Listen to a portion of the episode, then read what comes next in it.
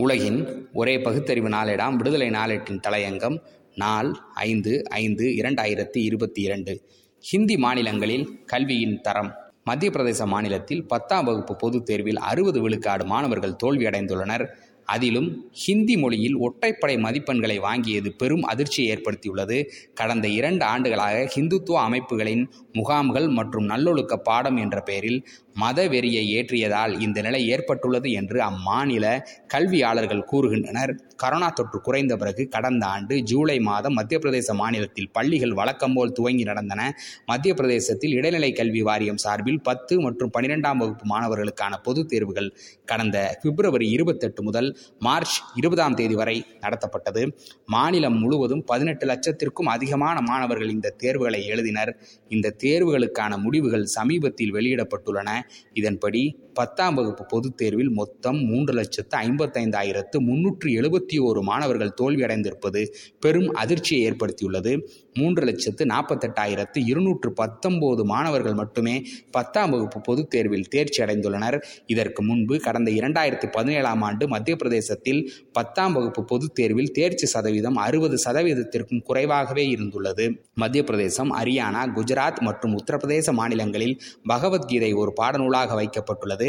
மேலும் காலையும் மாலையும் அங்கு ஆர்எஸ்எஸ் மற்றும் அதன் துணை அமைப்புகள் யோகா ஆன்மீக பயிற்சி கலாச்சார பயிற்சி போன்றவற்றை தொடர்ந்து கொடுத்து வருகின்றனர். பல பள்ளிக்கூடங்கள் பஜனை மடங்களாகவே மாறிவிட்டன. உஜ்ஜயினியில் உள்ள ஒரு பள்ளி வகுப்பறையில் பசுமாட்டை கட்டி வைத்துள்ளனர். இது குறித்து கேட்டபோது வகுப்பறையில் பசுமாடு இருந்தால் மாணவர்களுக்கு அறிவுத்திறன் பெருகும்.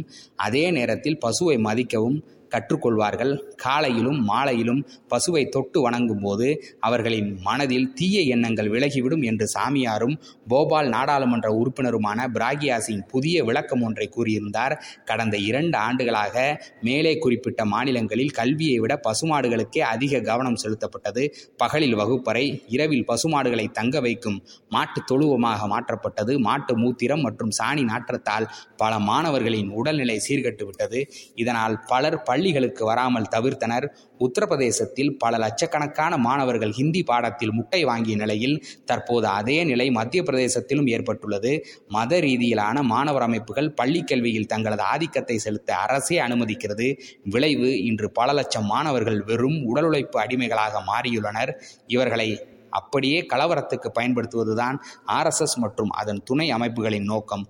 இதற்கான வேலையைத்தான் ஆர்எஸ்எஸ் அமைப்பின் அரசியல் பிரிவான பாஜகவும் செய்து வருகிறது. இது போன்ற கல்வியைத்தான் தேசிய கல்வி என்ற பெயரால் இந்தியா எங்கும் பரப்ப விரும்புகின்றனர். திராவிட ஆட்சி நடைபெறும் தமிழ்நாட்டில் பத்தாம் வகுப்பு பனிரெண்டாம் வகுப்புகளில் தொண்ணூறு விழுக்காடு வரை தேர்ச்சி பெறுகின்றனர். கல்வி கற்கச் செல்லும் மாணவர்களுக்கு பசு தரிசனம் ஆன்மீகம் யோகாவின் பெயரால் ஆர்எஸ்எஸ் சிந்தனைகளையும் ஊட்டினால் மாணவர்கள் கல்வியின் மீது என்ன கவனம் செலுத்துவார்கள்? தங்கள் தாய்மொழியாகிய ஹிந்தியிலேயே ஒற்றைப்படையில் மதிப்பெண்கள் வாங்குகிறார்கள். இந்த லட்சணத்தில் ஹிந்தியை இந்தியா முழுவதும் திணிக்கப் போகிறார்களாம்.